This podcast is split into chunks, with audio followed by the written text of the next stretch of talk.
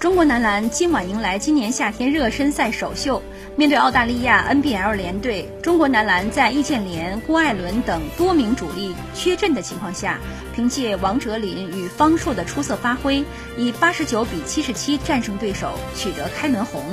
双方下一站将于六月二十一日在南通进行。此役王哲林首发出战，他在三十七分钟内运动战七投全中，制造对手七次犯规，十三次罚球命中十一次，高效砍下二十五分九篮板，是球队获得开门红的重要功臣。